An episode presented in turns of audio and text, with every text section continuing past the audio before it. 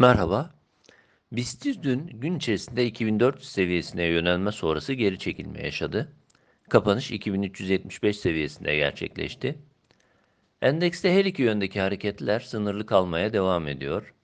Saatlik periyotta yeni bir iyimserlik gelişebilmesi için 2430-2450 bandı üzerinde kapanış gerektiğini yineliyoruz.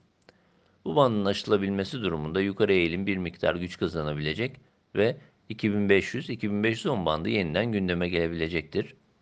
Endekste 2390 seviyesi altındaki kapanışları ise zayıf seyrin devamı olarak değerlendiriyoruz.